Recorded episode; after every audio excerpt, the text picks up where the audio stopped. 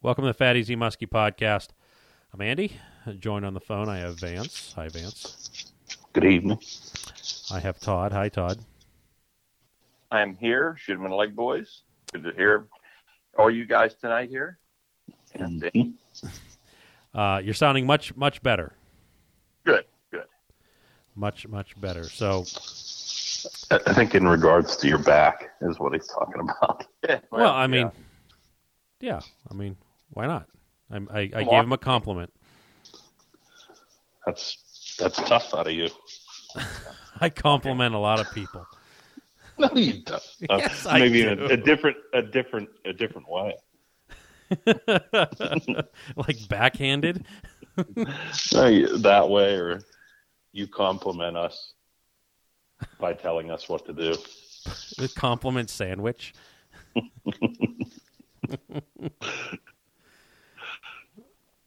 All right. Go. You ready? Yeah. This show is brought to you by Fat AZ Muskie Products. FatAZMuskie.com is the website. Fat AZ Muskie, let's see, on social media is on Facebook and Instagram. Vance has been posting up some videos and stuff as of recent. Bait-wise. Let's How many do we have on the site? Hard baits. Well, at least they're most popular. Okay, if you're looking for... Okay, so this is kind of a funny joke, and the reason I'm saying it's a funny joke is because I've let it ride. 8-inch Raptors is our staple. That's our bread and butter, along with the 8-inch Softail. They're kind of interchangeable there when I say like the 8-inch baits.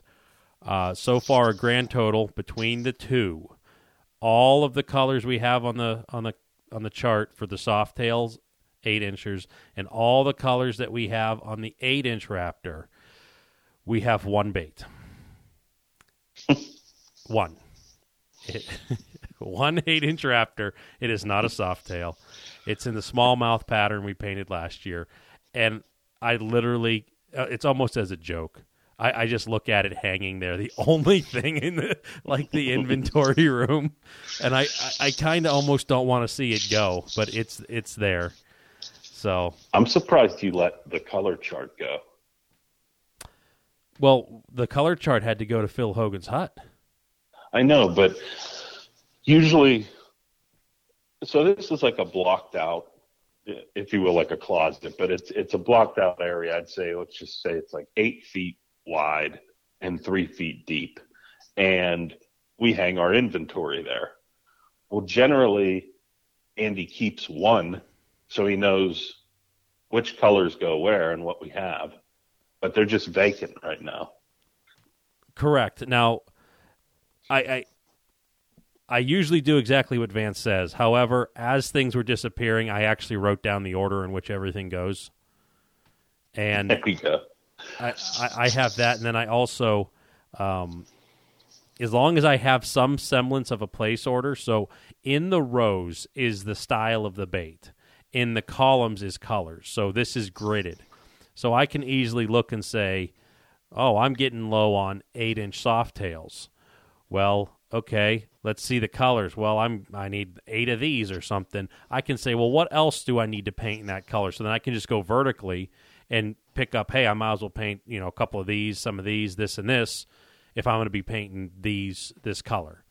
So I have it set up like that. So as long as I have some placeholders, like along the bottom row and, scattered through the middle and top and stuff, it doesn't go away.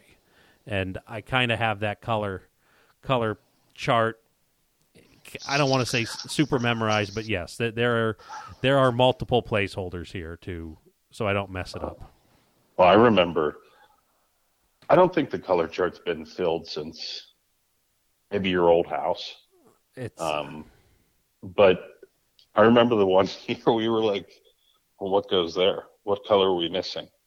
And it was between Orange Julius and Lemonhead. Yeah, and like the thing that kills me is when that happens. We were filtering out Orange Julius. Correct. And it finally disappeared in like 4 years. Except it hasn't. And because MTO has reordered it several times. I know. So I just painted a bunch of them. Yeah, it was a show and we're on it. Well, we would have Orange Julius, which is it's a good color, you know, like the river guys and southern people will request it. But we were just like, you know what, Lemonhead's selling. Let's just make this like one of the 10 staple colors or colors that we keep in inventory. And like the only reason we left it there was because we had these 4 glide dates left. And when people come around at the shows, they ask for donations for multitude of things. And we're like, here, you can have one of these. It would be the Orange Julius Stinger. So I'm sure he's not going to mind us dropping his name. But generally speaking, the guy that you could almost set your watch to come for bait donations would be, I'm going to use his initial, T. Grant. Oh, no, crap, no. Tony G. He may or may not run the Muskie Mountain Hotel Lodge. We can't Kentucky. Confirm or deny. Yeah. But let's just say he does that. Right.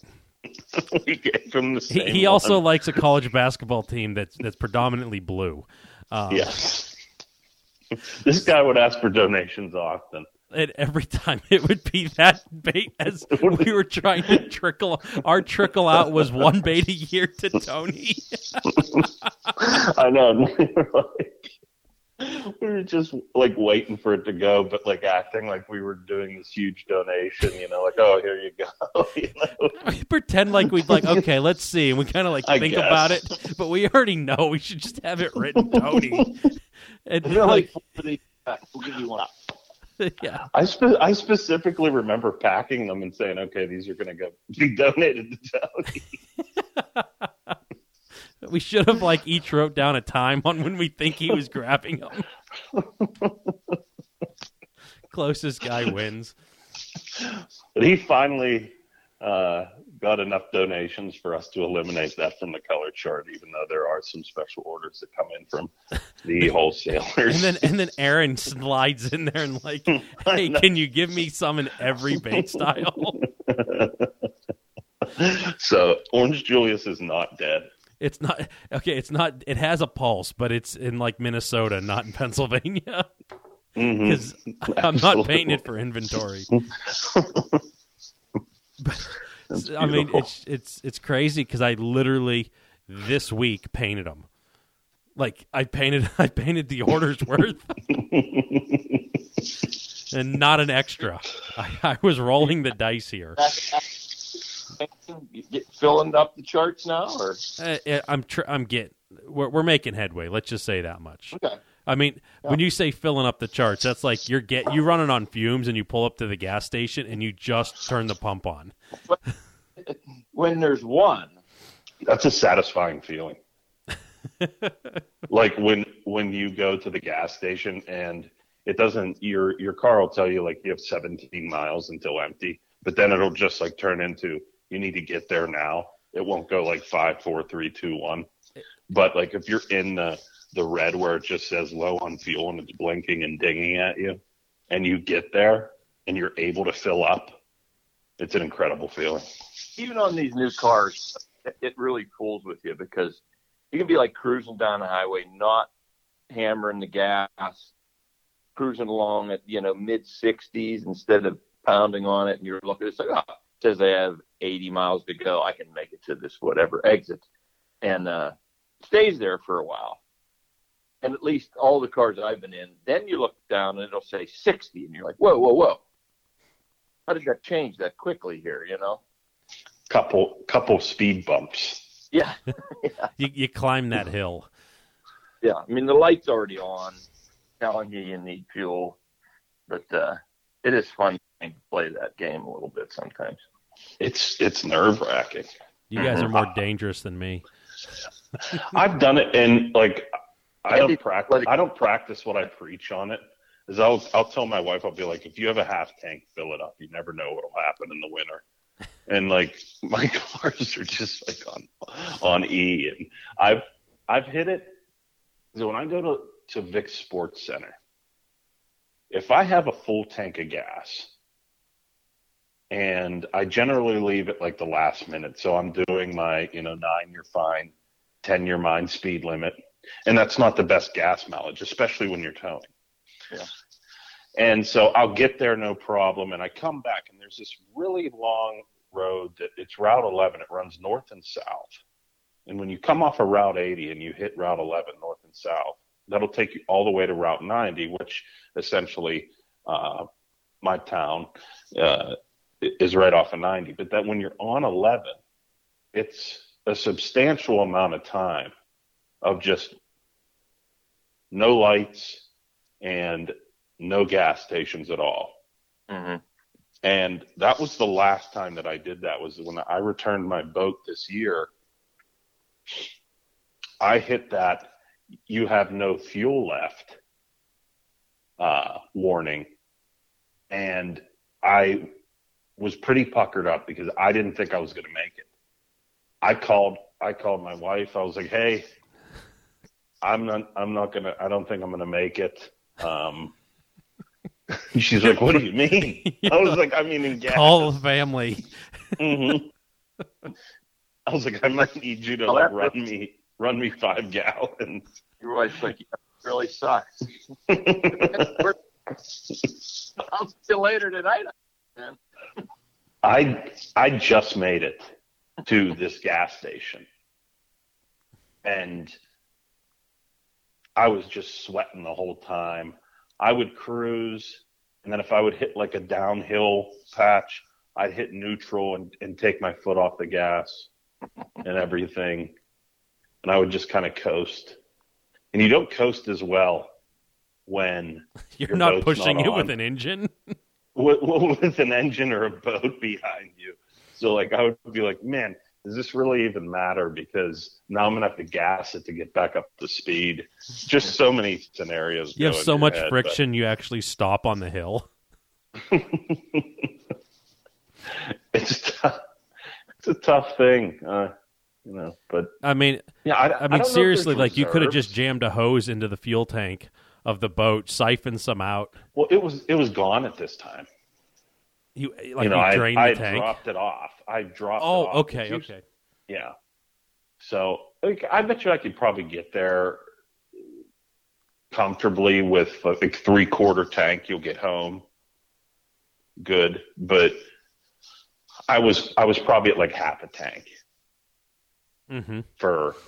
for my initial send off there, and I was just like, the hell with it. I'm not filling up right now because I had the boat on, and then I was like, yahoo, I'm gonna make some good time home. And it was like, ding, ding, you're actually not gonna make it home. I was like, oh, excellent. So we're adding to the one bait on the wall. Yeah, we are getting there. Yes. We are making the appropriate steps forward. Luckily, they sell, Except this one. It's good, except for the one. It's a good thing to have, like problem to have, but I think last year, right before we went live on the website, is the website the new website like a year old? Just about. So when we went live with that. I think it was the week prior to the Muskie Max because I was getting everything set up, but then we didn't really tell anybody, and we were trying to run to make sure there were no bugs in it. So it might be 11 months-ish. Mm-hmm. And I remember I brought over like maybe 300 swim baits or something like that, and we were just completely out of room. Right. I mean, because we were prepping. I mean, we knew that there wasn't going to be shows from months prior, but trying to get everything all ready, and not, it really puts holes in the night if I'm filling orders and trying to paint. And so like luckily I've been not heavy on orders recently, and I've been able to spend more time doing rebuild inventory stuff. So hence all the texts from 2020 when you were like, are you trying to sell things? And I was like, yeah. And you're like, stop. I was like, oh, sorry.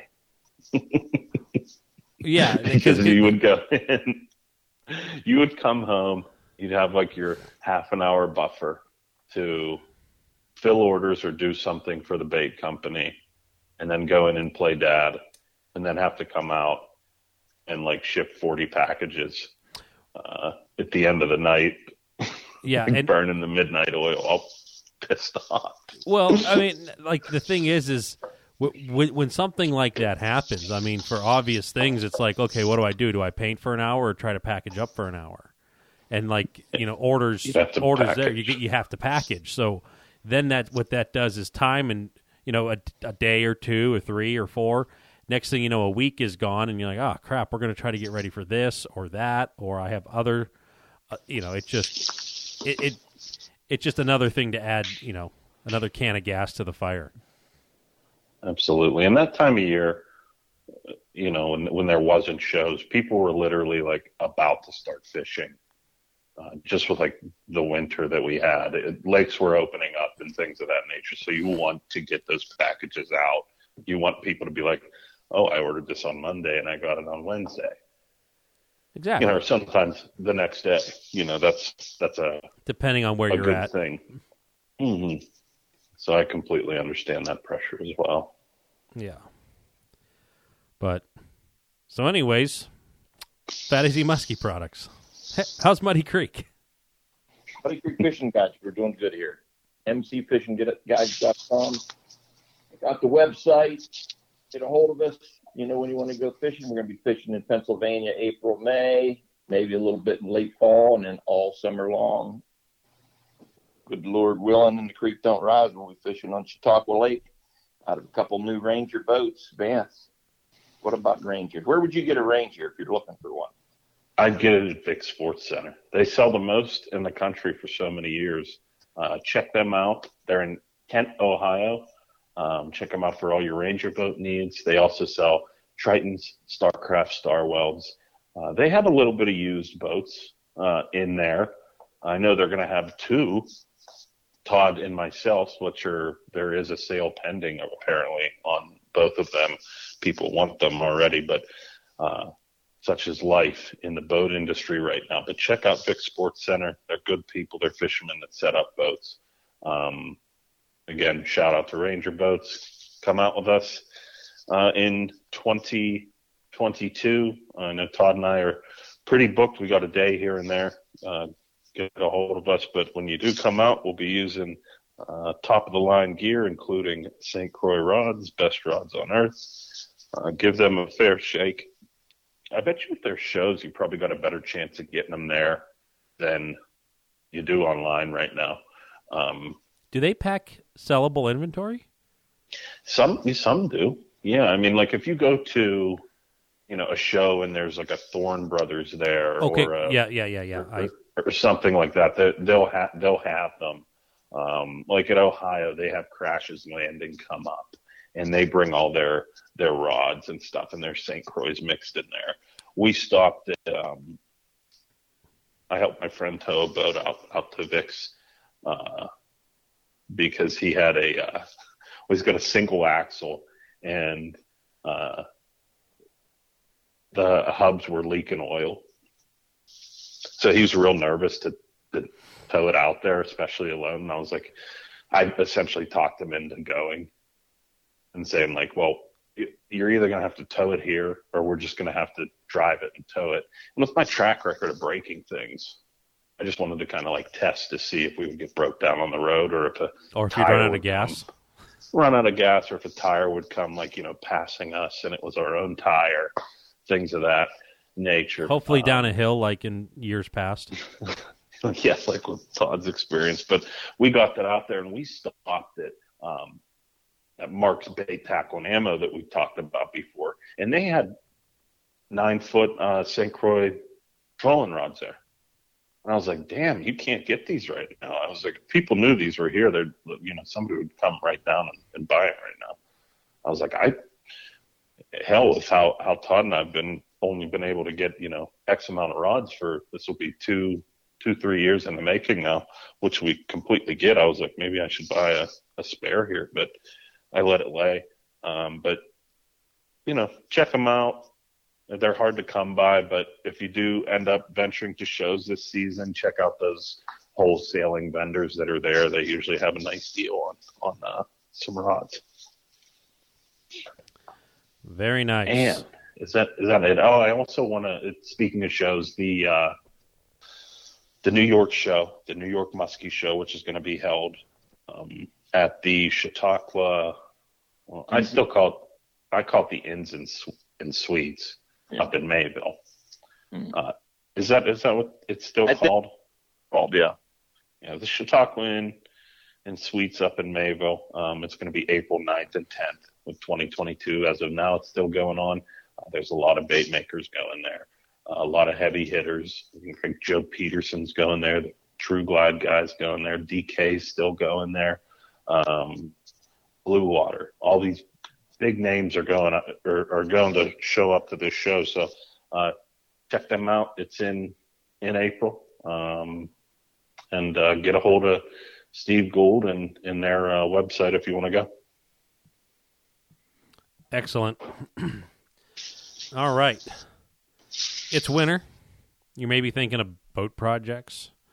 Perhaps one project that, you know, you might want to tackle, you're curious about, you know, would be your flooring. Your flooring plays a big part in, you know, the overall experience of your boat, because really the only part of you, you know, generally speaking, when you're fishing that touches your boat is your feet, and what's under your feet is very important. So for the longest time, very popular options have been, depending on what style boat you have, is, you know, if you had a tinny boat, it's usually tin, but you start, you know, getting a little bit more with the flooring. You might have a sheet of plywood, get fancy, throws down some carpet or some vinyl. That's kind of made a big splash, and I'm going to probably say in the last 10 years, but something that's coming on really strong is these foam products, especially the one that we like the best is Aqua Traction. And what makes Aqua Traction different is it's 100% cross-linked closed cell polyethylene foam. Because it's closed cell, it's not going to be absorbing stuff, so that makes it very stain resistant. There's no shrinking and peeling. Other competitors use an EVA foam, which this will outperform it in in every category. It's non-slip, it's easy to clean, sound dampening. You got a pretty cool style with it because, you know, you can route it. You know, they have double layer colors here. You're going to have like an accent and, you know, the top and the bottom. It's just, look it up. It's great looking stuff. And, you know, it kind of refreshes. It puts a facelift on your boat. I mean, prime example would be mine. I went from, you know, what looked to be, you know, a vintage old Ranger to, hey, this thing breathes some life into this. It kind of puts a smile on your face when you're in it. You almost, it looks so nice. I didn't want to really step on it, but I kind of hard not to. I haven't mastered anti-gravity yet, and I stress yet. So with all of that said, you know, our local dealer is AMF Marine. The email is Nick, N-I-C-K, that's his name, at amfmarine.com. If you're not in our area, which, you know, I'm going to probably say is like the Cleveland, Buffalo, Pittsburgh area, that kind of triangle there, check out Aqua Traction for another local authorized dealer. All right. Yeah, and I think people will be surprised with the pricing of that, too. It's not as expensive as people. You'll get sticker shock in the opposite direction. Well, if you want my opinion on it, and it's one of those things where it's like, okay, do I want to paint my whole house, or somebody comes with an incredible offer and I'm just like, yep, go ahead, do it, it's fine, it saves me all the hassle in the world, right? And to redo carpet, and some of the stuff that you know, like for the people that like to kind of wrench on their own stuff. You can, you know, get the boat and all that stuff prepped. I mean, I did all the prep work on mine, and, you know, I don't know. I get a sense of pride of doing that stuff. I mean, yeah, it'd be nice to just, boom, it's done. But, you know, I got in there, got dirty, did some stuff, learned some stuff, which that's something I really like to do on my personal stuff is see how it's put together, reassemble it. So then if there's ever a problem later, I kind of know what I'm dealing with. But anyways, check them out. I still can't talk about how terrible carpet is, especially on older boats. Just that kind of like reminds me of a 1970s like game room. There's like a glass ashtray somewhere. Half filled. Pool table. You know. Do you have shag carpet in this? Filled to the brim. Well, if it is, it's matted down at this point. You know? At this point, matted. Does it have wood paneling that makes it, no matter how much light you have in there, seem dark? Oh, absolutely. Yes. That's another one too. Yeah, it would be so dark. There'd be like a light hanging down that has like really dark stained glass, like a green and a yellow. Like maybe dude, like Miller Lite inside that or something. I was going to say that next. Yes, it was like an old Pizza Hut style. That's right, with a gold chain. Yes. That's a 1970s basement. It's amazing. It's like what I grew up with. What two kids born in the 80s are talking about the 70s? I mean, people like this. Like, this will last forever. This trend is never going to change.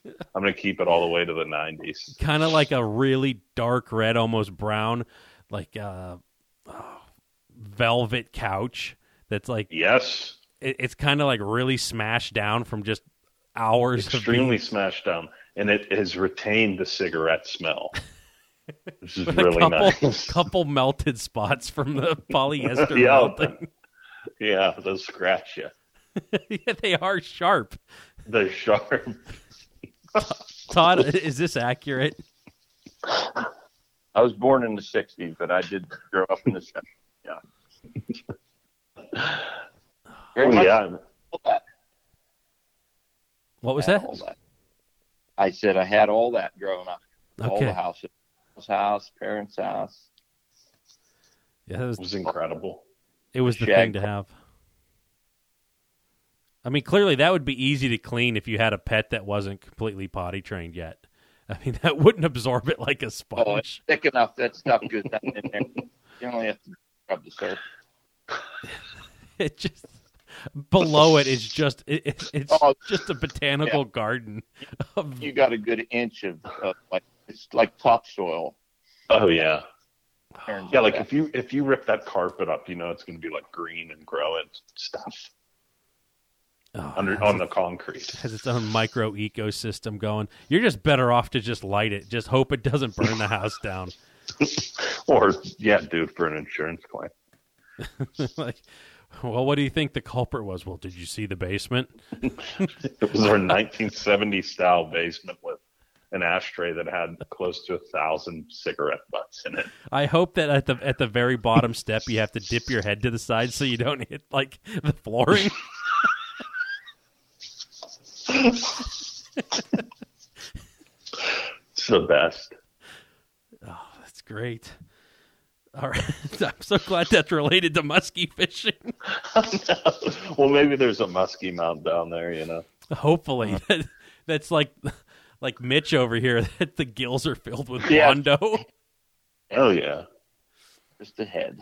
Just the head. The rooms that I'm thinking about, and we talk about all those old skin mounts and how it brings back so many memories. There would be these skin mounts in there. And of course it was tobacco related. There was this giant crappie that my uncle had caught. It was like 2 pounds, 15 ounces or something like that. And had a huge cigar in it. Nothing says respect the animal. Like let's throw like a cigar in these mounts. Yeah, if anybody has any pictures of that, please send them to us. Mounts with old skin mounts with tobacco products hanging out of them.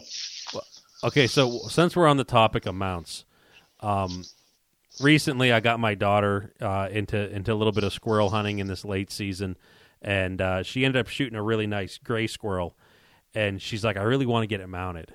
And I'm like, well, Google search, different, like forms and stuff for squirrels. And she's like, I want my squirrel in a canoe.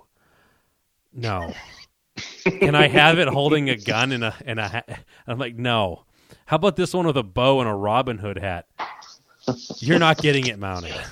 Like, we're not going to have it You gave an inch. You gave an inch, and she took a mile with her mind. This is going to be cute. Can I have? It's going to be adorable. But no, there is no canoe. You flip out on her. You say it's kitsch. It's the opposite of art. This is extremely offensive. Yeah, so it's something what people do with mounts and whatever, but okay, we're not getting anywhere with this show. Hey, coming up real soon, part of the reason why we're starting to hustle this off season, early 2022 is Muskie Max Plus coming to you March 5th and 6th at Printscape Arena. We talk a lot about this, especially, around this time of year. We always say it's our favorite show, and we say that for good reason. It's expertly put on. Sean Leopardi does a good job just keeping everyone involved. It's great for the family, great for the kids. There's a lot of activities close by. You could bring the wife, bring the kids, or bring your husband, or however you have the family structured. It's great for everyone there. It's well lit, it's spacious. There's food close by. It is fantastic. It's never disappointed with us. So, that's coming up. It's in Cannonsburg, and you guys got anything great to say about the Muskie Max? I hope it happens. I'm looking forward to it. Yeah, there has been a little bit of murmuring in the back about another big show, but I'm thinking that I think we're going to skate on this one. Mm-hmm. But I mean, it's fantastic. Hopefully we're going to have another Gear Man Steve story. If he's going to have some food for us, we go down, eat some dinner with him, and get everything set up. But we have some stuff in the works. For the Sunday. Kind of like we've been doing for the last couple years, and I say couple years meaning not last year, but the previous ones. And I expect it to be a good, strong turnout, people in high spirits, and trying to get things back in some kind of a normal order as we're used to. So definitely, if you can make it, unlike many of the other shows, Sunday is still a really strong day at the Muskie Max. I know some people kind of get, let's just be honest, a lot of times the last day of the show, which typically is a Sunday, is a dud. But this is still a strong outing. People showing up, just a lot of good times to catch up with people. You'll see other anglers that you might not have seen since the last show, and it's just fun to catch up with everybody. And you talk and you make your rounds. So, if you can make it, don't miss it. All right, I got one last little quick announcement here. There's going to be a lure swap. It is February 5th. It is, that would help if there was a state here, Rolling Rails Lodge. Oh, God, Port Matilda, 243 Crescent Lane. Time is 10 a.m. to 4 p.m., and you're going to wonder who can attend. Anyone and everyone. So this is put on by a Muskies Inc. chapter. You do not have to be a Muskies Inc. member to attend this. So entry is $5 a person. If you're under 18, it is free. If you're going to set up a table, $10. Tables are provided. Food and drinks will be provided. Bring your own beer. Buy, sell, or trade anything you want. Bring lures, nets, rods, reels, line, boats, clothing, anything. So this is like wide open format here. To reserve your table, please email. I'm going to spell this. nvmainc@gmail.com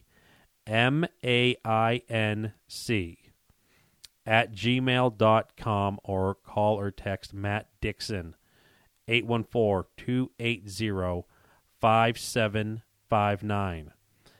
Tables will be available day of the event as long as supplies last. Reserve yours to make sure you get one. Now, I'm going to look real quick here. I should know. To figure out what Port Matilda is. Yeah. That's Chapter 64. Pennsylvania guy. Yeah, that is. I want to think that might be the Is it Nittany Valley? Is that the Nittany Lion one? I think it is. I'm scrolling real quick. Yeah, I think it is. I think it is too. Nittany Valley, my bad. Right. Well, Nittany. But it has an 814 number, so I apologize for that, but it's a Chapter 64. So if you're in and around the area, pay attention to that. And that is my Muskie Inc. announcement. All right. Anything you guys want to add before we kind of start down this? Not that we're 35 minutes into this one. We've just been in donuts in the parking lot right now. Wrap it up. Okay, boys. Until next time. We're good. Anyways. Let's roll it. Okay, so kind of to kick this one off, I have noticed some stuff. I do peruse the forums. If, you know, not like Facebook forums, but like actual forums. And you're a forum lover. Well, what happens is I have my computer at lunch, and I just like, you know, it's nice to kind of have your one hand on the mouse. You kind of catch up on all this stuff, and I'm like, hey, I'm going to click on this forum and see what's happening. And for the most part, not a whole lot. This other giant fishing forum I'm a part of, like we're talking like I think 25 or 30,000 plus members. It's basically like 2 or 3 active threads right now, and it's all in the off-topic discussion, and it revolves around subjects that tend to go blue or red. And there's also like something about human health that's been in the news a lot.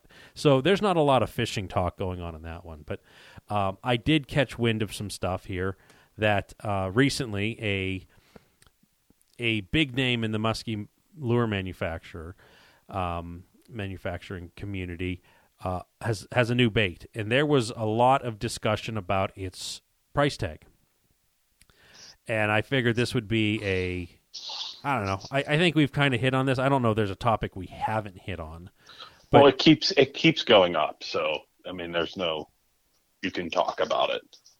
Yeah, it does keep going up. And, you know, there's just... That's such a complicated thing because, you know, every viewpoint that was just discussed, I mean, and they're not like original thoughts. They're just all valid opinions, is... Well, you can catch them on the, you know, the cheap baits. Yes, you can. You can catch them on the expensive baits. And, well, of course you can.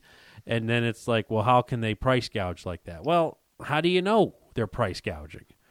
You know, it's such a weird thing to, I don't know, I guess it's human nature to kind of question a lot of this stuff. But, you know, there is some things that go into that, like maybe are unseen costs from the public. And I'm not defending, if you even know what I'm talking about, the, you know, more of the specifics.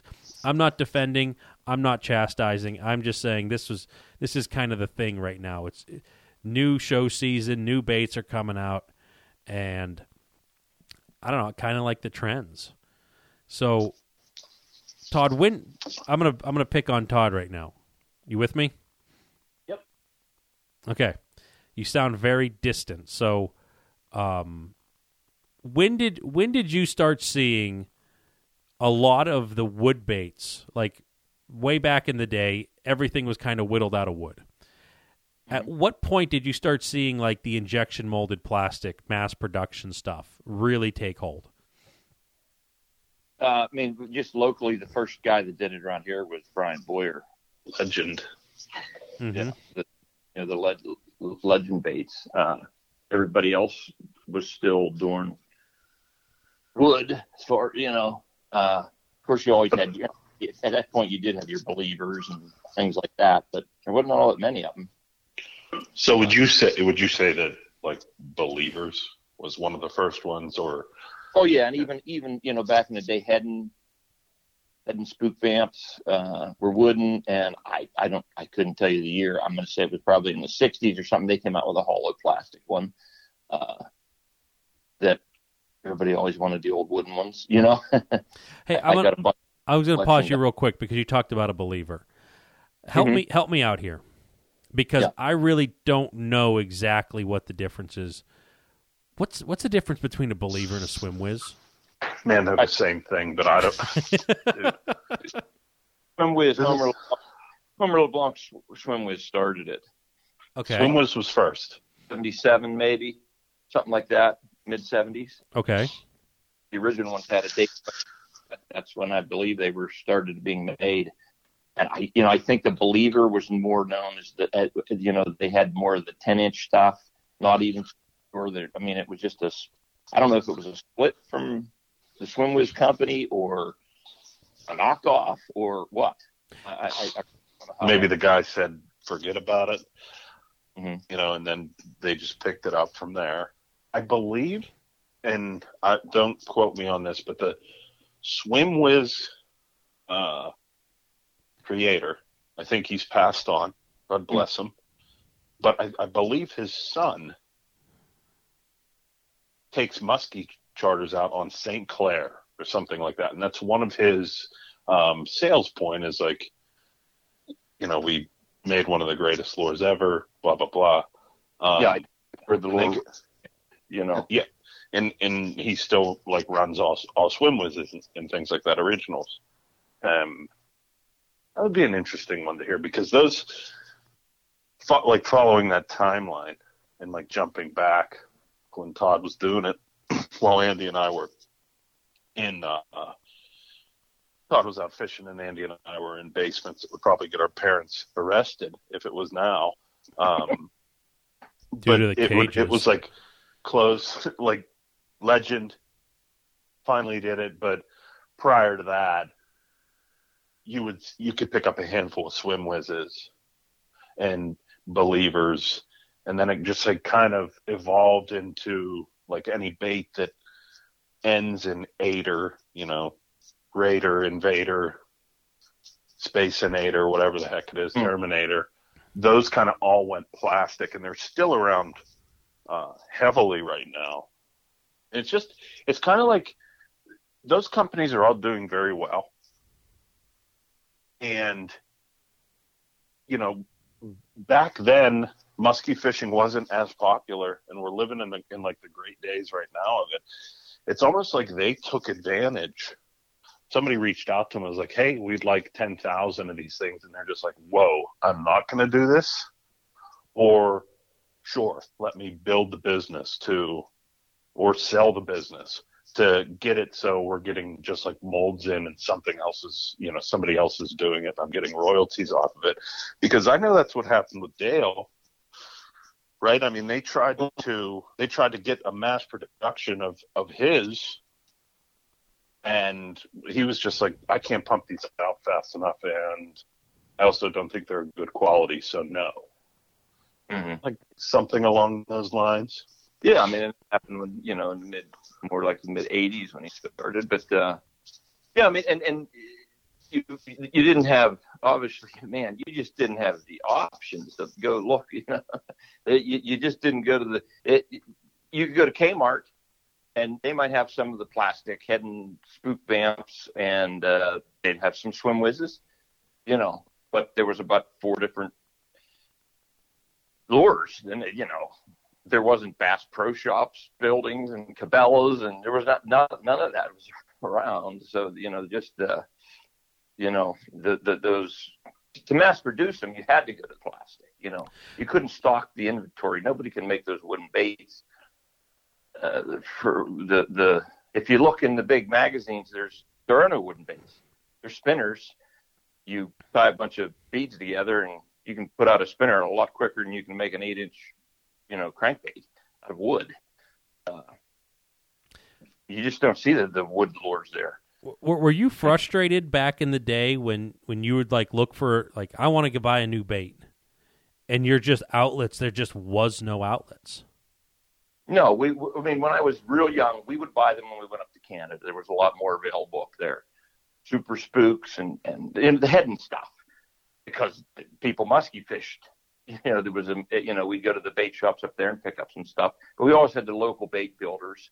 And, when you had that, when Dale started making baits, and we had Latiano lures, and, those two were Latiano started a long time ago. There was other guys around that made baits. Most of them were copies of Creek Chubs and Heddons, but you always had the availability. What about Grandma? That's later. Mm-hmm. I mean, Grandma started out as wood.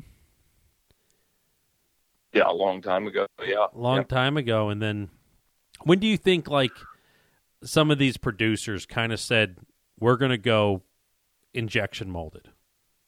Mm-hmm. In the 90s? They did.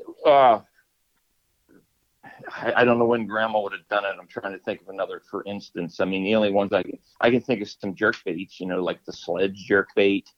You know, that stuff was all, I mean, they're all basically reef hog style baits and, you know, people injection molded them. But I'm trying to think of I mean Tough Shad. I was going to say Tough Shad was probably what? 15 years ago? That was recent. Yeah. Yeah, I mean, 20 maybe at the most. You know, maybe the wooden ones were 20 years old. I don't know. When they went plastic, probably within the last 12 to 15 years ago, I bet, is when they went plastic. Mm-hmm. But there hasn't a lot of companies do that. Lungeon Lures is doing that with these guys' baits. Yes. There's not a lot of cranks I can think of that have done that, you know. Mm-hmm. I don't ever remember, like, wooden Believers. They probably, I mean, I'm sure they started out carving them out of wood, but that would be, imagine carving that shape. That would suck. Yeah, you know, lathing or anything. How could, that's something they're like, we're going to have to mold this thing somehow. Yeah. But. So we'll say that, like, it really started gaining traction 90s into the, like, when it kind of become real more mainstream would have been like 2005, 2010. Yeah. I'd probably say that's probably about right. I'd bet that's about the time, 2008-ish, and someone can look it up. I'm just guessing. When Tough Shad, I remember hearing the grumbling about it, mm-hmm, when Tough Shad went plastic. But anyways. 10, 12 years ago, yeah. Yeah, because I remember going to the Ohio show just as a normal guy walking in, and it was, gosh, I forget where it was even at, but it was different. I remember that booth kind of being crazy, and you know, I didn't end up picking up any, but I kind of remember like the undertone there. But okay, so. Todd, just ballpark this stuff. Average price of a bait in the 80s. Oh, geez, man. A wooden bait. One of those wooden baits, you know. Something from Dale. Always a little bit expensive. Couldn't even tell you. I mean, $10. Okay. For something like that, maybe, you know. Mm-hmm. Sliding into the 90s, do you feel that the price changed much? Oh, yeah. I mean, I can remember Ladiano saying, you know, I can't make the lures, I can't make enough, so I just got to raise your price, and he sold more lures. That was the way that worked with him, you know. And I can't remember what it would cost to buy I remember buying those balsa, you know, that would have been. We used to use this little balsa bait, a Bagley bait, a little 4-inch bait. And they quit making them in the 82 or something, 83. We actually got a hold of the company and bought the last of their inventory because they were going to discontinue it. And we paid like $3.80 for them. Okay. You know, and I had some of those that were some oddball colors laying around. I mean, I had a couple I put on eBay that went for $300 because of the color, you know. I hope you reported that income. No, that was before you had to. Yeah. How would you rate the quality back then? Like, kind of using today as a standard, was that like kind of really plain Jane paints? Oh no, I mean the guys there was always artist work going on there. The quality of the lures was not the same. You didn't have the same type of paints. You didn't have the same type of sealers, and you know that's come a long way. You know, if you fish unbreakable through wire, I mean, if you fish the old Ladiano lures, the paint popped off them. you know, you got some teeth marks, it would come off, but, you know, they didn't have the stuff we have now to seal them up either, you know? Mm-hmm. And that was pretty common. All the old Creek Chub pikeys, I mean, the paint just comes off of that. It used to just crack on that stuff like crazy. Old Bagley lure, same way, you know? So the quality has definitely gone way up.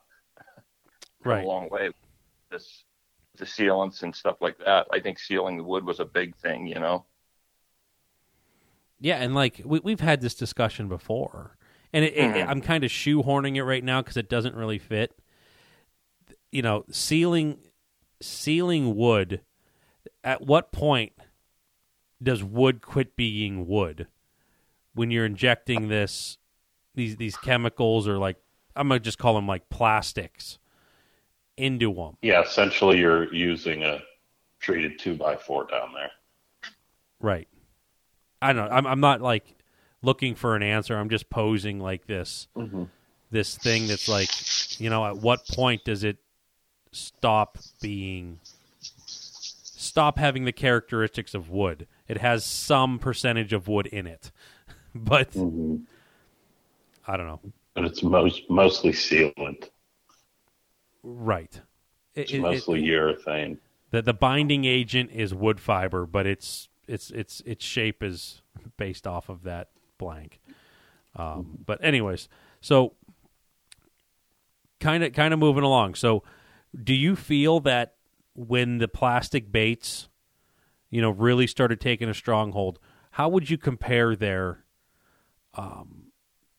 quality, the paints and all that other stuff, durability to like that old Latianos, you know, Creek Chub, crackling paint, chipping off?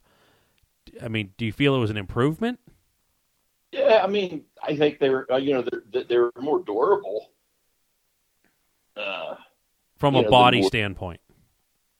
Yeah, you know, the body-wise, I mean, the paints and stuff on them, I would say that they, you know, you can paint the same pattern on either. You know, I never thought much of it back then. I mean, but yeah, we did search out for the, like you'd see the plastic Creek Chubs or the plastic Vamps, and they're like, I'm not buying this. I want the wood ones, you know. Other lures, you just, you know, some of the spinners, the Wadgic Spooks we used to use. I mean, it didn't really matter. It's two blades and a body. But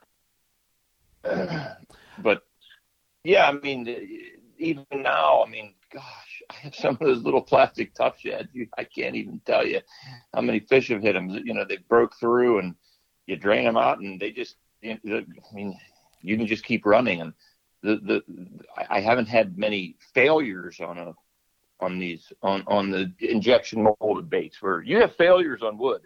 You know, if you slam a rock and you bust the lip off, and it busts the back end behind that lip off, your lure's pretty much junk. I mean, there's not much you can do with it. Mm-hmm. Repair that, you know? Right. So, but not wood. It's not wood. Do you feel that? I mean, I think I already know the answer, but I'm going to ask it. Mm-hmm.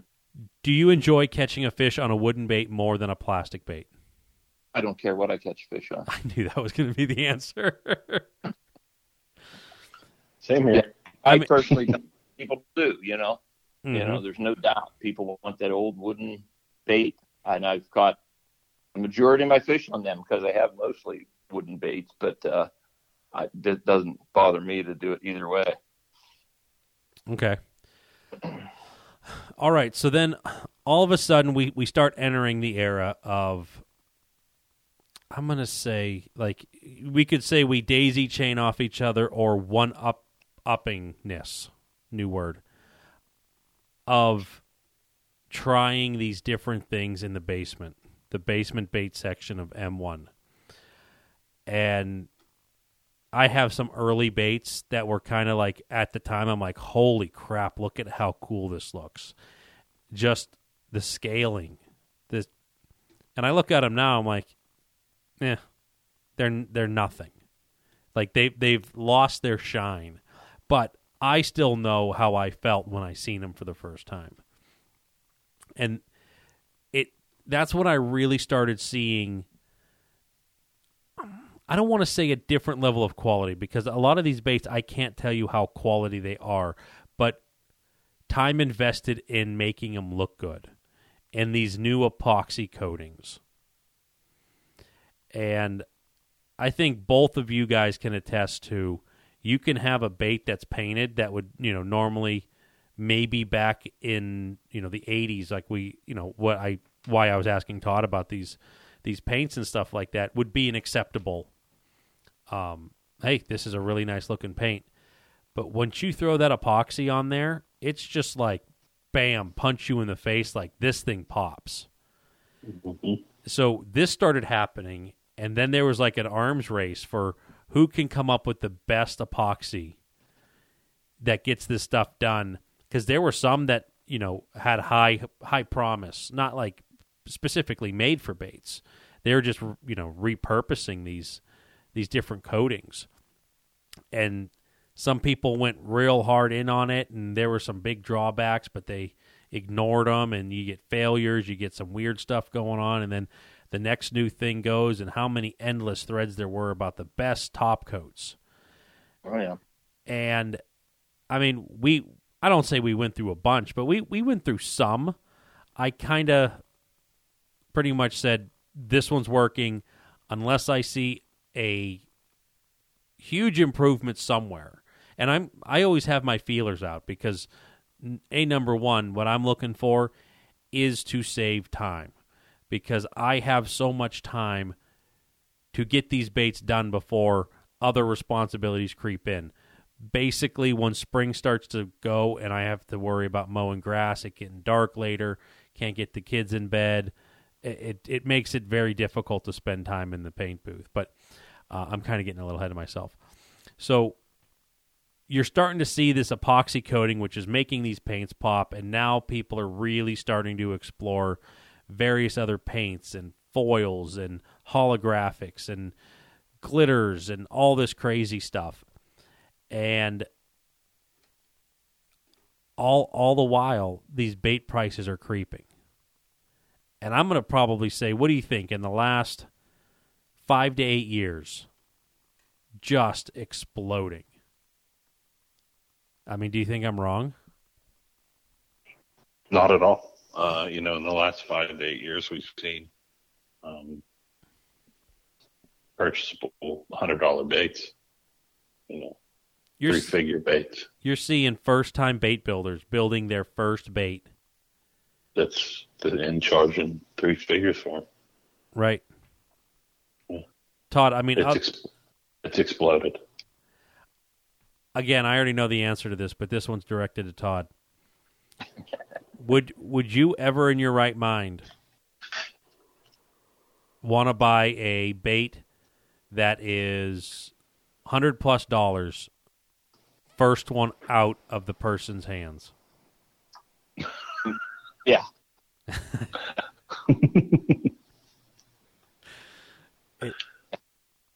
There's a level there of, I'm not exactly sure what it is. And that's kind of like what's leading this conversation.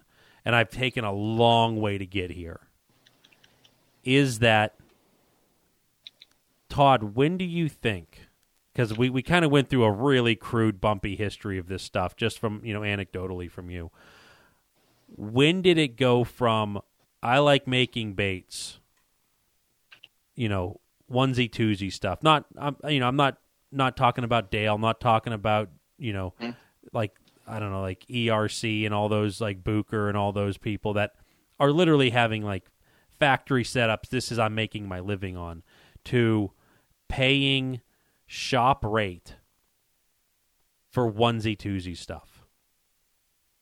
Yeah, I mean, none of this would have. I mean, this all has stemmed from right where you were getting your information back, you know, whatever, 15 years ago. Looking at those forums, I mean, if it wasn't for the forums and the computer internet access, none of this would be happening.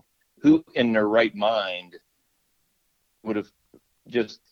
You couldn't have found somebody to say, hey, I'm going to start making some baits. I made a couple dozen here. We can catch some fish on them. Here they are. They're $125 to start, you know.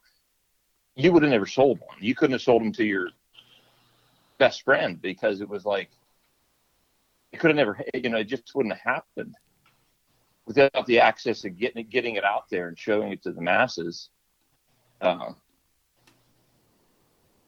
know, back in the day when Brian Boyer started making the Legend Wars, the perch bait wasn't, that was the most expensive bait that I knew of, you know. Once again, I didn't have access. I don't know what people were making out in Wisconsin and Minnesota. How the heck would I ever know that? You know, there was nothing there. Fishermen, maybe, who knows? Yeah, I mean, maybe if they did an article on it or something, you know. But that would have been it, you know. So I mean, man, everything changes. The availability of getting them out and showing them to people was what I think made it possible for all these companies to be around right now, you know. Yeah, it pretty much. I'm gonna tie it to this, and I don't want to just say Facebook.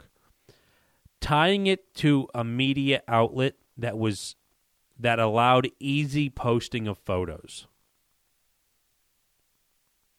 That's kind of like my marker on that. Mm-hmm. Do you remember, mm-hmm. like, Todd, when I'm like, I'm going to post these photos, and in order for me to put these photos in my thread on this forum, I have to upload them to this thing called Photo Bucket. Then I'm going to take the direct link and drop it into here, so you have to have 2 or 3 windows open in order to even get this thing to, like, work halfway good. And this was not that long ago. No, this was 10 years ago. Yeah. And then, you know, Photo Bucket, they went like private and you had to pay money, and I don't know how many people actually continued, you know, your free Photo Bucket account, you know, it's gone. Are you going to pay the money they want? No. So what did you do? You just basically, the main one was Facebook.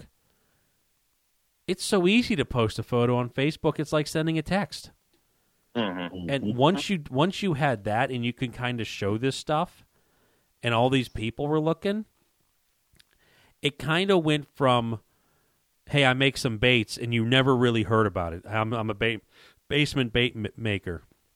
You might have found some on eBay once in a while. Like, you like, oh, I know that guy. That's a screen name over here. Mm-hmm. Oh my gosh, it's a $35 bait. Can you believe that? Holy crap. My most expensive bait was, you know, whatever, $20 at that time. And now it's almost, for the time being, I can't predict the future. I have some guesses, but it's now widely accepted that, and this is just my opinion, paying a shop rate. Now, when I say a shop rate, go to any mechanic, and they're like, okay, what's your rate? And sometimes they have a sign by, like, the cash register. We're $70 an hour, $85 an hour, whatever it is. And that's almost, and I'm not blanketing this over everybody, but vast generalization. It's now like the onesie-twosie builders seem to kind of have the shop rate. And the shop rate might be like $40 or something. And just like one of those things you look at, you're like, okay.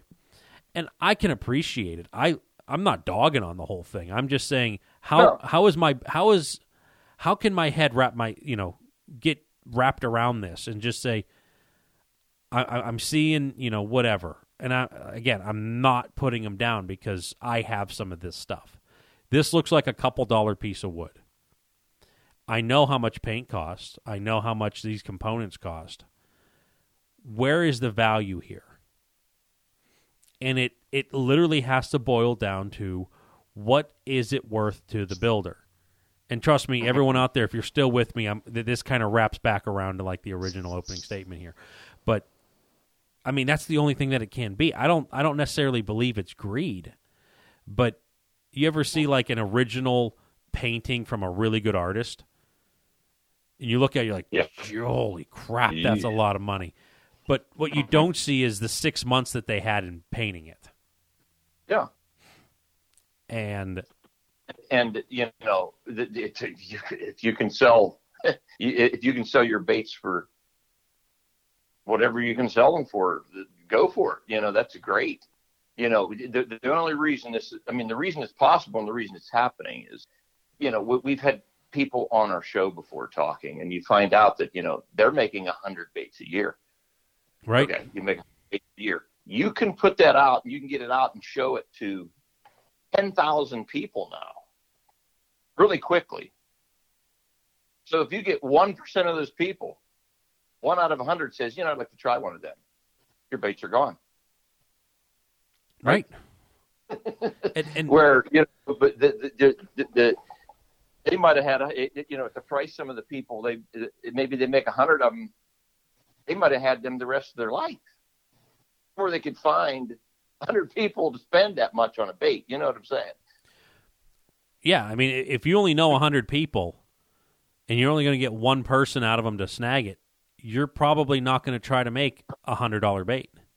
How are you going to run into 100 musky fishermen to show the bait to, you know? Mm-hmm. So that's just the way it is, you know, the way it goes, you know? And yeah, if they get out there and they catch fish and someone else gets one on your bait, maybe I'll try one of them. You know, that's what's made it all possible. Yeah.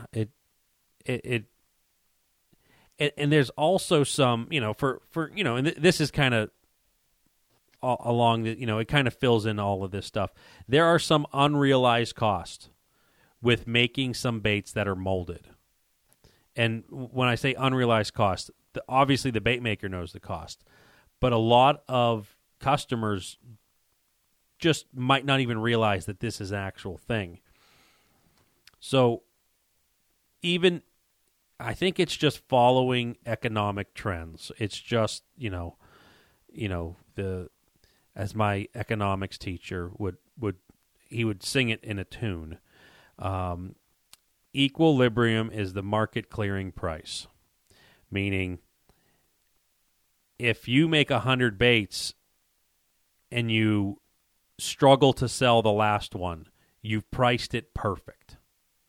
If you have some left over, you're priced too high. If you sell them too quick, you price too low. And that is a very difficult thing to try to pinpoint. But as the needles have been moving to a higher price point on all these baits, I think there are some bait makers that are just saying, well, I think that there's room for me to move up just from that. Now, it could be because they want more money. It could be because stuff isn't getting cheaper. I mean, we've seen that firsthand, anyone that's in the material markets in the last 2 years. But where I'm getting at on this is production tooling.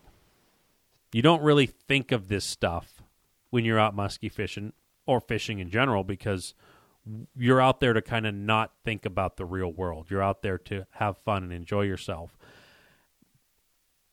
Molding costs, labor costs sometimes to fix, repair, even make the tooling. That stuff is also going up. And if you have a bait that we have some baits that I would love to do. We've had people come up and say, can you make this? I'd like to have this big gigantic thing or this whatever. Can you make a smaller of this? The answer every time is yes. But then you have to say, well, if we're going to make that, and I'm just going to let's just use some dummy numbers here. I'm going to have $1,500 in making a new tool. And I have one or two people requesting this. If I think I'm listening to maybe 1% of the people would actually come up and say this. So I might sell 100 baits a year of this. You got to kind of say, well, how long can that really last? And let's just say I'm going to sell 100 baits for 5 years. That's kind of my life expectancy on this tool. Well, you kind of have to throw $3 a bait on just paying for the tooling. Mm-hmm. You know, what happens if it's, you know, it's kind of a flop and you only sell 20 the first year and 20 throughout out there? you're taking enormous hit on the tooling just to kind of make this bait that you took a gamble on. I guess that's the risk of doing business.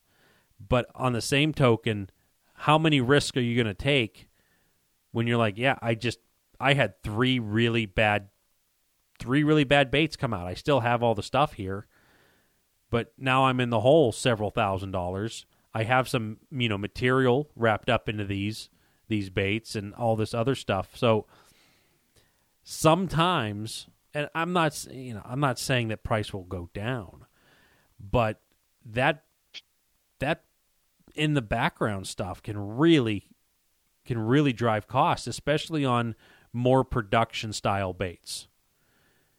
You hope that when you invest in tooling that it's going to either increase the amount of baits you do or decrease the time, which is basically the same thing. So it's coming down to what is your time worth.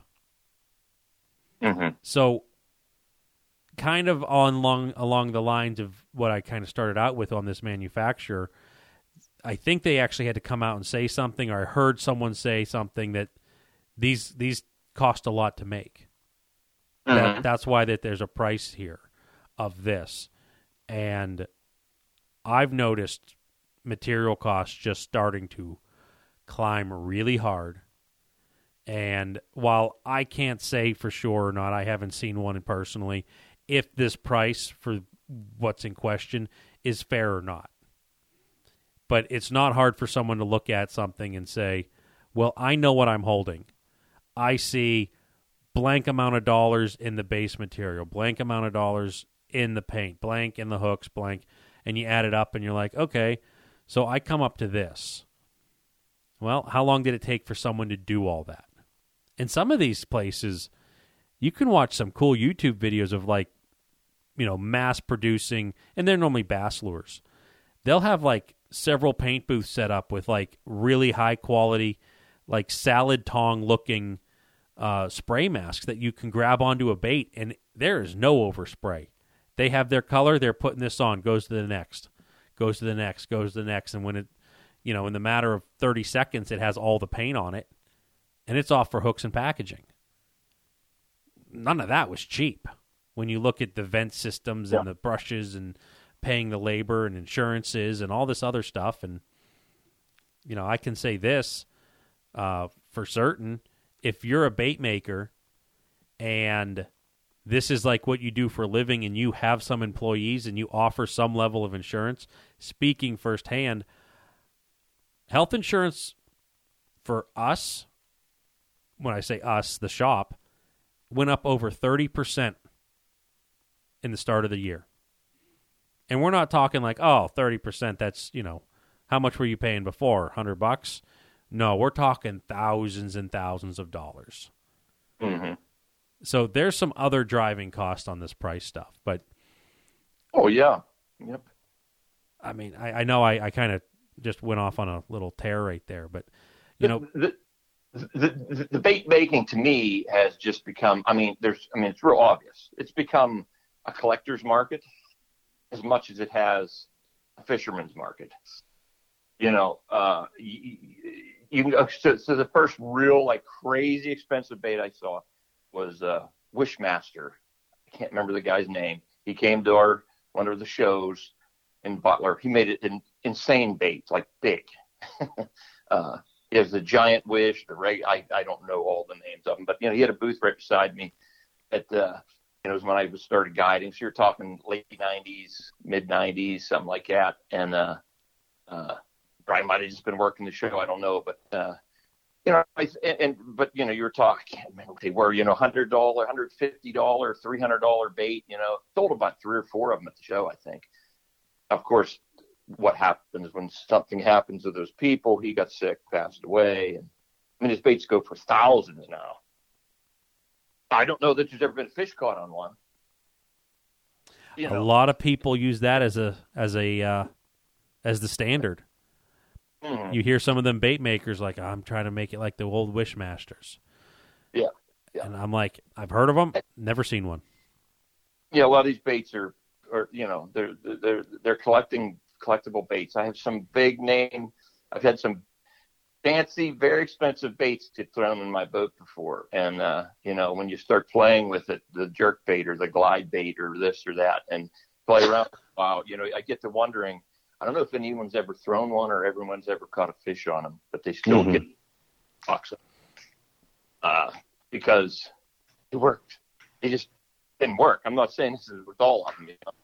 One in particular, they have a plastic knockoff for $30. That glider works great. Yeah. But so, you know, it's obviously you're not, you know, man, if you can, if you're selling works of art, doesn't matter what it's. What price it doesn't reflect the fish catchability. No, there's, I mean, to me, a fishing lure is a fishing lure, but also to me, as a car is a car, you know, or a truck's a truck. I can buy the Dodge Ram I have, with the same engine and everything, or I can buy the Laramie, or yeah, whichever right. that one. It, you know, you can buy three of them, two or three. You know, some of the, you know, the Denali Blazer or Tahoe or whatever is, you know, twice as much as the other one. The engine and stuff's the same. It's going to get you the same place. You're going to be able to fish with it either way. But so that there, it's to each his own. But,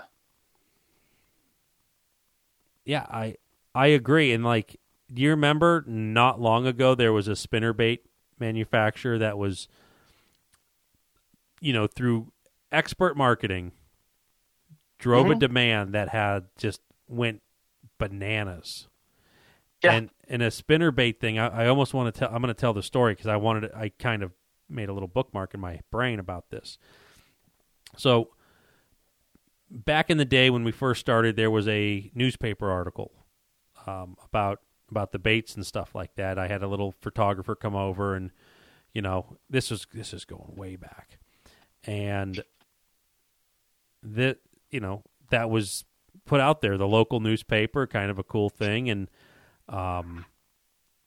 quickly there on this one forum, local forum, this one person that, you know, people were posting a lot, but this person was particularly chatty, and you kind of knew he was younger.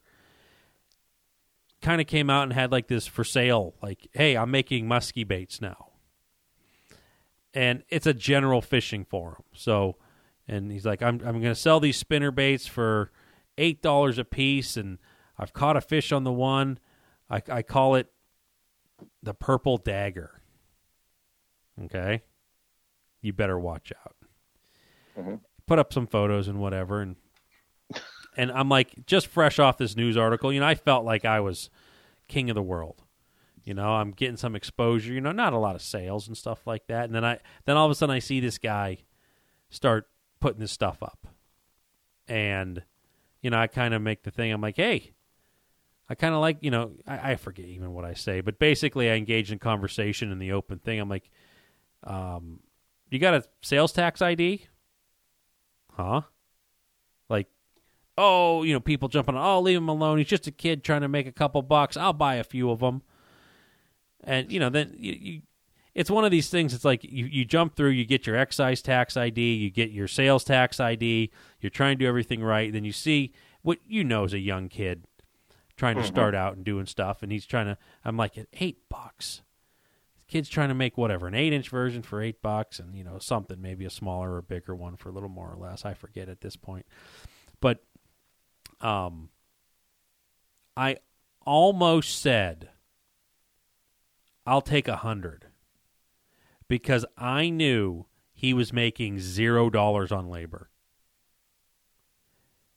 So at some point, when you see someone new coming in pricing, who's, I want to say that there's kind of less of this now, but when you first kind of make something, you're like, oh man, I know how much, you know, whatever. I got these receipts. I made 8 baits here, and it had $80 when it was all said and done in this material. And, you know, I'm going to go ahead and make this. And if I can make $1 or $2, I can keep going. And they quickly realize that they can't. And that's kind of almost what the purpose of me wanting to just drive home a humongous order, because you could have gotten them and been like, okay, These things are of decent quality. I'm going to throw them in a bag and put $15 on them and sell them under my label, which, you know, some bigger companies do on various, you know, various baits. I'm not saying in the muskie community, but you got to think that like a twister worm coming out of China can be packaged under a lot of different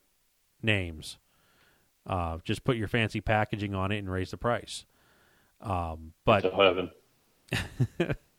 in fact, that was a big thing. Todd, do you remember a lot of the Chinese bait makers? Like, I remember getting emails from places in China. Hey, we can make this stuff. And and there were some companies that kind of came up and just quickly went away within a year.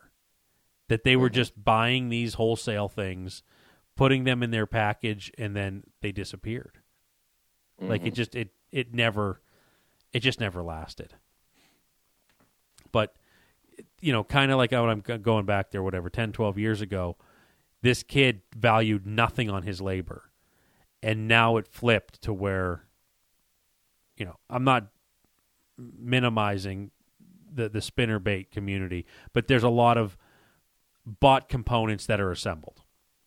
And, but it is now the cool thing.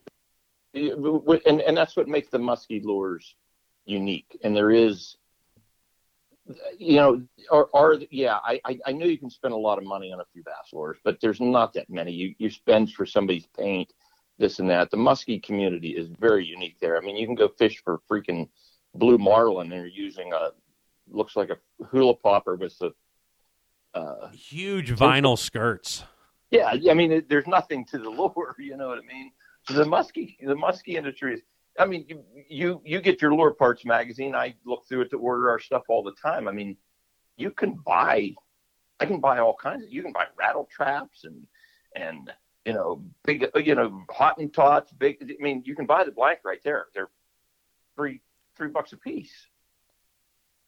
Yeah. You know, you can't do that with a lot of the muskie lures. You know what I mean?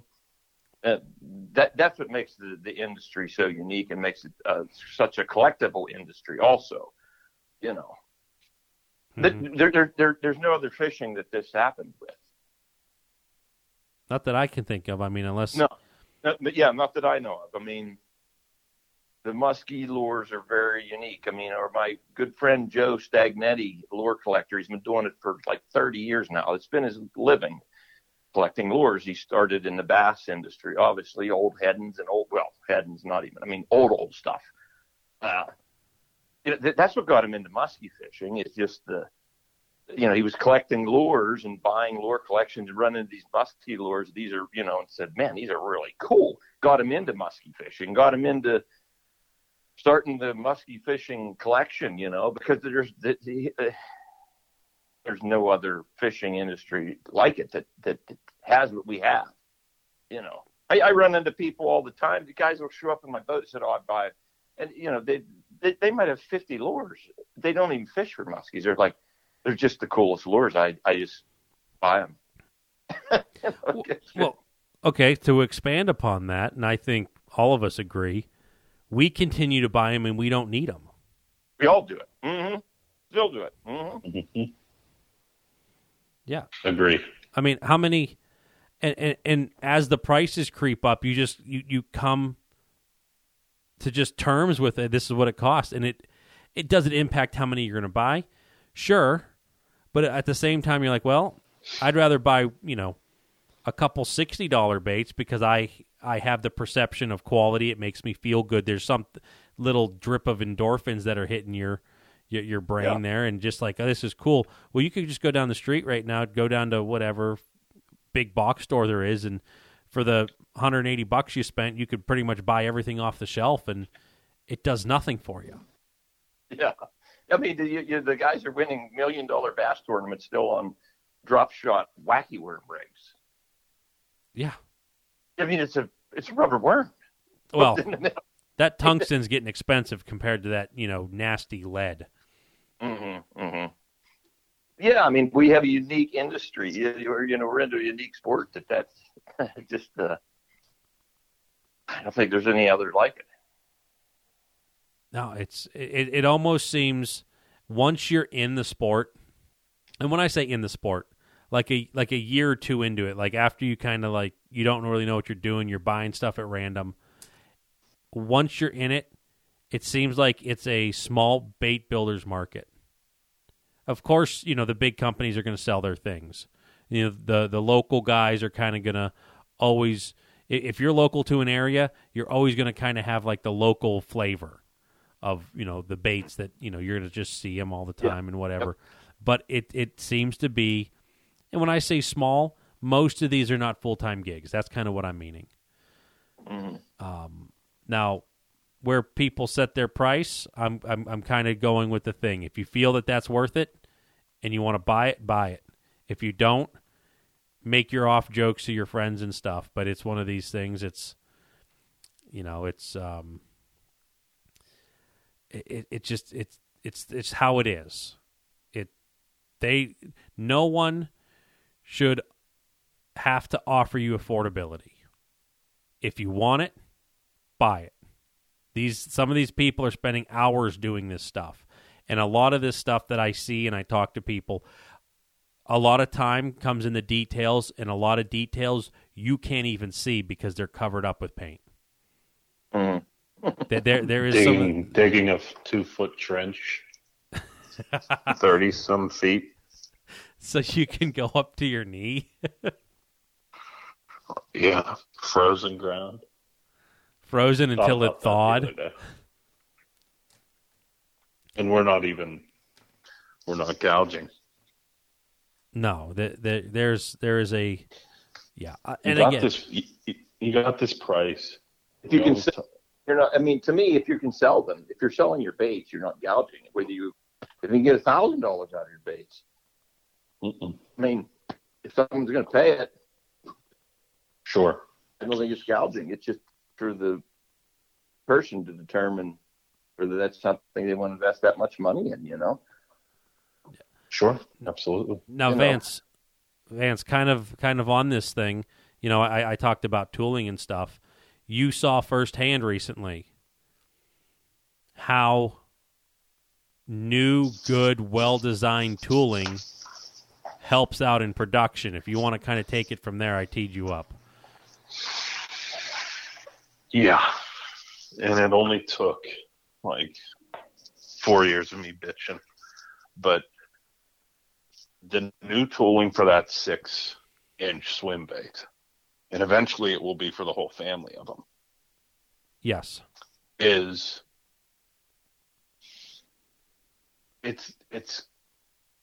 double as fast and simple for me,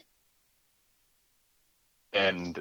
I told Andy about that. I said when I poured, you know, say just a rough number like 350 swim baits. Okay, a lot of them were the 6. Over half were the 6. When I did our older models, and these are now like 12-year-old molds. They're like from 2009. I did 100 of them. It took me just as long, if not longer, to pour these baits than it did for the new 6. And I was just like, oh my God. I was very gung-ho to start them. And then as soon as I poured them, I was like, this is not this is not as nice. I was like, this actually is very taxing. I do not want to be here right now. And so when you invest the money and you make something better, and when you make something better, it has to be better. It has to be double, triple as good, you know. That's why you're making it. So boom, Andy listens to me. I'm bitching about it. He's like, all right, I'll put, you know, a tenth of my brain power into it. He makes this beautiful mold, and it is super easy for me to use. Just incredible. You just pour it in, boom, comes out. Like, it's quick. One slice, no trimming. You're good to go. I'm like, wow, I could actually make like a lot of these now. if I wanted to. And they are very consistent. They're extremely consistent.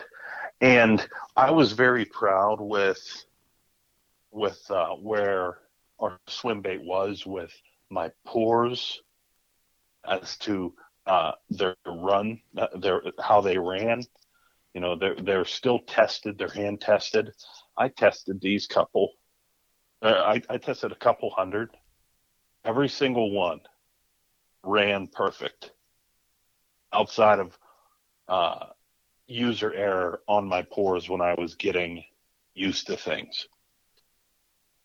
So it's close to 100. It's like, I could say it's 100%, but it comes down to me pouring it. Now, if I put it in and the plastisol is 1,000,000,000 degrees and I just plop it in and walk away and I go and cut it, there's going to be sinkage and things of that nature that are going to make the bait not run. That's what was happening. But once I figured it out, I was just like, oh my God, this is so easy. Everything looks the same. This is interesting. I wonder if these are going to run. And we had this extreme warm up. We really haven't hit winter until like last week, if you will. And tomorrow night, or we had a couple really cold days there. So I had open water and I just went out and was testing these. And I'm like, oh my God, every single one, I'm going to do it, but I almost don't need to, but I'm still going to do it just for peace of mind. I was like, every single one ran perfect. And then I was like, why did I drive to open water when I have like a 6-foot hot tub? I literally could just do it right there. I did that for the ones that I poured old school and it worked perfect. So I'm always going to have open water now. But that new tooling is night and day. And, you know, when you're using it, I was like, oh man, is this really better? Let's see what happens. It's again, as soon as I used our old ones, I was like, oh my God, the whole bait looks like completely different. It's just a nicer product. You did what you're supposed to do when you know, try and reinvent the wheel there. It's like 3 times better. So I'm super pumped about it. Not to say that our old ones are bad or anything like that. They're obviously proven fish catchers and all that good stuff.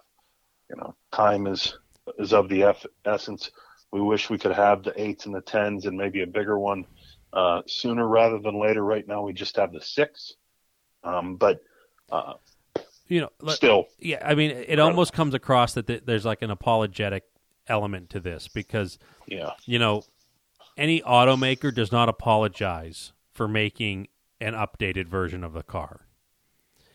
You know, pick whatever, Ford in their F-150. They don't apologize saying, hey, guys, thanks for buying the last 2 years model version. But by the way, we just made a brand new one, and you're going to want this one too. You know, they don't come out and say that. But, you know, even going a little bit deeper. So Vance just talked, you know, long at, you know, the tooling. You know, that tooling took time to make a prototype.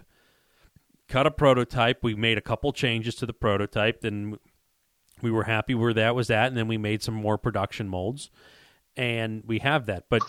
And ran them, too. Right, yeah, we ran them, but then, you know, to kind of even go further into it, you're looking at a finished product tool. We also revamped the wire harness. And the wire harness, we made it to where I feel we made a better designed harness, but we couldn't use the old lead molds. So now we had to design and make lead molds. And to make these actually like efficient, we had to buy different melting devices.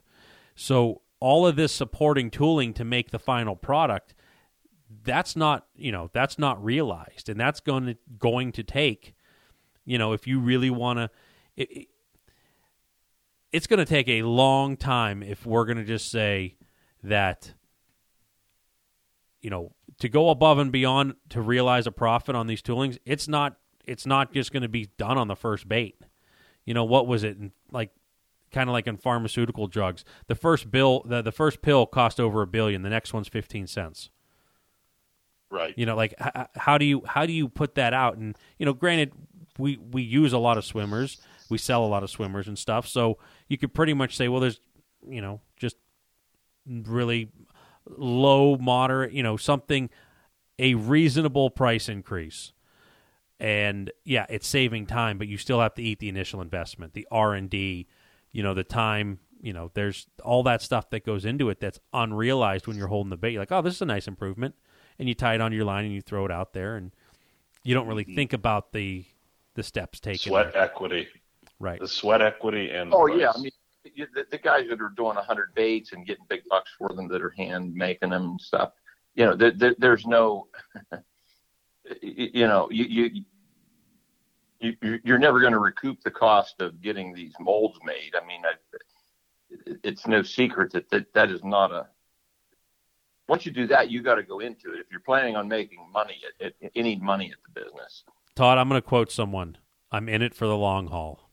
Yeah, you're in it for the long haul. I mean, so, you know, if you're making baits, you're like, okay, I'm going to try to up this, and let's say you put $5,000 into tooling. Like you said, well, now I guess I got to sell these for $500 a piece. It just ain't going to work. You know what I mean? Right. So that's why those mass. Well, I'm going to call them mass produced anything that you can get injection molded and stuff. But I mean, those fish don't know whether that sucker is made out of wood or plastic. But there's a big cost that goes into those guys initially to get that going, and it wears out. Nothing lasts forever. Yeah, I mean, you just... So... Yeah, it's... Basically, this podcast was hopefully to shed a little bit more light, you know, kind of bring up the thing that there's more to it than what you just see.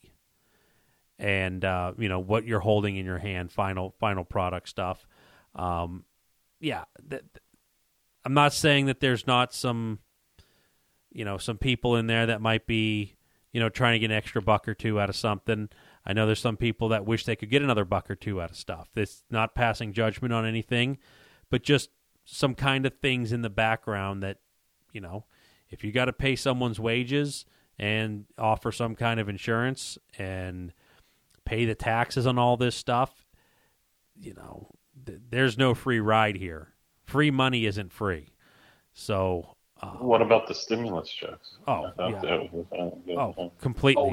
Completely free. Don't worry about them. Yeah. I mean, I'm not.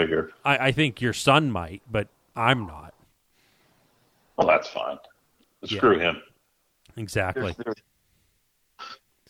I mean, so, but basically, those are some things. I mean, and it's not to be a downer or anything like that. I tried to shed. Yeah, price has gone up, so it is what it is. It's going up everywhere, and people are just trying to maintain. And gasoline barely budged in the last couple of years. Yeah, for sure. So that's why I was so reluctant to fill up the truck. You know. Well, you're in Ohio, so it should be like extremely cheaper than PA. Yeah, it went from like $10 down to like $7 a gallon. I'm being dramatic. Super deal. And I'm sure that little 3-cylinder truck of yours just sips the fuel. It does. You barely notice until it starts digging at you, saying you ain't gonna make it. You're gonna die. Call the family. Start making your rounds. Pretty much. Yeah, dude. I think about that sweat equity into those lures. Yeah. God. I remember on my anniversary fishing trip tracking you down and throwing you a couple dozen baits and say, run these. You remember that? Yeah, and they kicked butt for that month of August. Yeah. Remember that? Yeah. things were popping. But smash game on them. Yeah. And like, I don't know, like the big thing is you know, I don't know. I find it. I don't know. There's the thing. There's the sweat equity in it though too. Okay, it looks good. We're good. See you later. No, here's a dozen of them. Use them. for half of the season, and we'll see if it's where it needs to be. There is a length of time that you need to invest to say, I feel that this product is confident. I'm going to pick on the auto industry again. If you made a car that looked really good and ran really great for the first 100 miles, and then it just fell apart, that's not a winner. Like, yeah. But, yeah. So when Tesla did their debut, and they were like, this thing is, you can't get through it. And they threw like one softball at it and it made a huge broken glass. Well, it was a rock. Like, and there was a, they figured out why that happened. Of course. But that's just, you know, but it's slightly embarrassing and stuff, but yeah, I know that is, that's kind of funny. It'd be like, we were like, check out this new plastic they made, and they put it in the water and it just dissolves. I'm going to bring this up again because it's completely fitting. I've got this ladder. Check it out. It locked in place. Now it's locked in. See? Well, anyways. Todd, Vance, you guys got anything else to add? We're going to wrap it up. Let's wrap it up. Okay. Ready to go. All right. Big thanks to Fat AZ Muskie Products, Muddy Creek Fishing Guides, St. Croix Rods, Vic's Marine, Ranger Boats, the Muskie Max Plus, which is coming up quick, Aqua Traction, and don't forget the Lure Swap, chapter, I think I said 64, February 5th. Look for it. Anyone's welcome. $5 to get in, $10 for a table. All right, everyone, thanks for listening, and I guess have fun watching college basketball or ice fishing. I don't know what people do, but thanks for listening.